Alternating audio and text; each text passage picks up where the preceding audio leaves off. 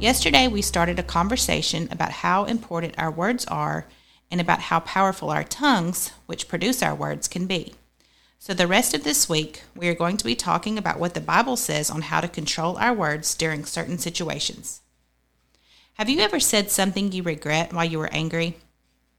I bet everyone can say yes to that question because anger is a really strong emotion that usually clouds our normal judgment and makes us quickly say things that either we really don't mean or know we should have just kept to ourselves.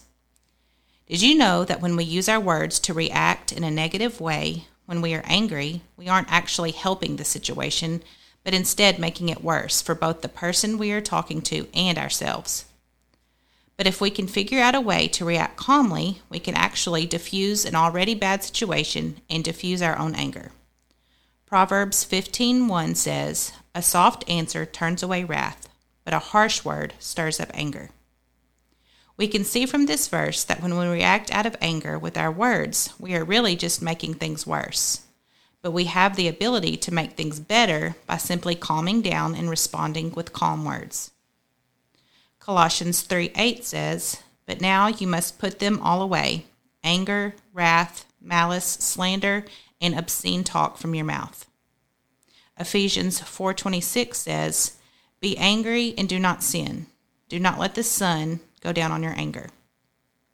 And James 1:19 says, "Know this, my beloved brothers, let every person be quick to hear, slow to speak, and slow to anger." These verses just give us a quick glimpse into some of the things God has to say about anger, and clearly it was quite a bit. We can see from these verses that being angry isn't necessarily a sinful thing, but what you do with it matters. When we are angry, we need to do our best to deal with it. Don't let it fester and grow, but instead address it and do what you need to do to try and get rid of it. Sometimes that may mean you have to have a hard conversation with someone who has hurt you. We can also see from these verses that in addressing our anger, we need to be mindful of what we say. We need to be slow to speak, which basically means we need to think before we speak. And when we do speak, we need to make sure it isn't lies, curse words, or words purely spoken out of anger. Basically, we need to always remember that when we are angry, our words can greatly affect our situation. They can either help diffuse the situation and help make things better, or they can blow up the situation and make things worse. Our words are so powerful. So, when you are angry, is there something you can do to help calm yourself down?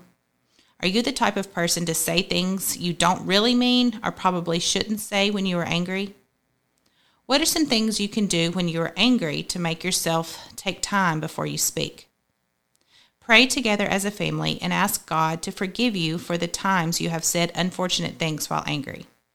Ask Him to help you guard your words when you are angry and then guide you in ways to help calm your mind and soul when things are tense.